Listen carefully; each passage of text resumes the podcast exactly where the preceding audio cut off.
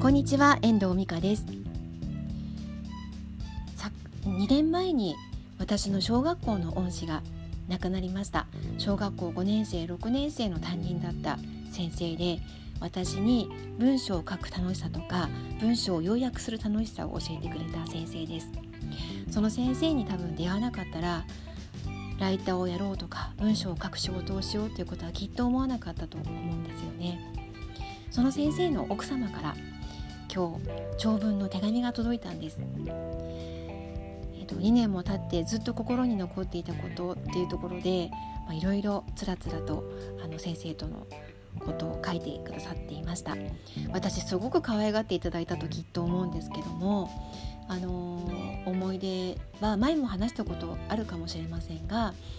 あの小学校5年生6年生の時の社会科の教科書っていうのは 1, 1なんだろう一つの狙いごとに見開きでまとめのノートを作るんですよ。その教科書の、えっと、一つの狙いについて自分で目標を立てて結論を書いていくっていう作業をノートと教科書上下ともにやるんですけれどもそれを、まクラス中で一人一人がやっていくワークがあったんですよね。でその繰り返しの中で毎回先生にあの見ていただくんですけどあのよくまとまっているみたいだったので赤線を引いてもらって丸をつけていただいてそれを繰り返していく中であの自分は多分そういう中で要約するというその文章の文脈をつかむ癖をその2年間かけて小学校の時につかむことができたような気がしています。でそれからも卒業文集のお手伝いだったりとか、まあ、学年文集のお手伝いだったりとかっていうところであのその先生にあの仰せ使ってお手伝いしたりとかもしてたんですよね。その後もまるまる一冊大人が読む本を小学校6年生の私に渡してくださって、まあ、この本を要約してみたらどうかっていう、まあ、そういう課題が私に与えられたんですよ。で小学校6年生の私ですから言われたことを、まあ、やってみようかなっていうところで確か3分の1ぐらいは要約したような思そういうこともあってあのよく私のことはあの先生が奥様にお話ししてくださってたみたいなんですよね。で私旧姓石川って言うんですけどあの石川美香さんってあののことは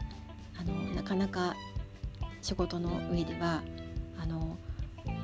学校のこととかは話はしないんだけれども私のことはよく話してくれてたっていうふうにお話を伺っていたんですよねだから私のことは奥様も覚えていてくださって、まあ、葬儀の時も私札幌にいたんですけどその時ばかりはやっぱりあの東京のその葬儀にあの駆けつけたんですよ。やっぱりあのー、本当にお世話になった先生であの本当に今の自分の基本というかいうものを培う時に携わってくれた先生なのでねきっと生涯忘れることがないと思いますなんか長文のお手紙だったしまたあのいろんなその先生のその闘病生活の日記の一部とかもね印刷して送ってきてくださったんですよね。もう本当にその大変な闘病の中で、まあ、でもそれでも、まあ、執筆活動というかあの教育実践報告っていうのをずっと書かれていてそれに取り組まれている、まあ、その原稿とかのことも書いてあったんですけれどもなんか本当に私の先生でいてくれてよかったなっていうふうに思いました。今日はすごくそのあのいただいたお手紙と届けられた資料に目を通しながらなんか、まあ、いろんな思いになって、まあ、感謝の思いとこれからそのご恩に報いていくためにもあのいい仕事をしていきたいなっていうふうに改めて決意をしたところです。いろんな報告もしました先生の奥様に。明日はセミナーをしますとかね。あとこんなこともやっています。ライターになってこんなこと発信していますとかっていう話もしました。すごく喜んでくださって奥様も。なんかもう本当に主人が生きていたら本当に喜ぶと思いますなんていう話はしてくれていました。多分亡くなる前に私ライターになったことは話したと思います。サイトのことも話していると思います。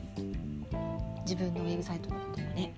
だからきっともしかしたら見ていてくださったかもしれないなっていうふうに思います。だからやっぱり自分の生きていく上ではいろんな方に関わっていただいて今の自分があるって本当にそういうふうに思います。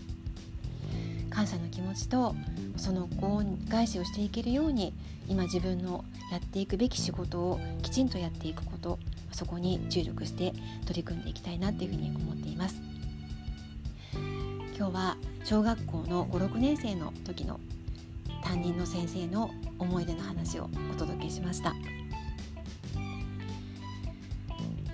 ね生きていらしたら何歳ぐらいだろうな。もう70歳ぐらいになるんでしょうかね。今日も最後までお聴きいただきましてありがとうございました。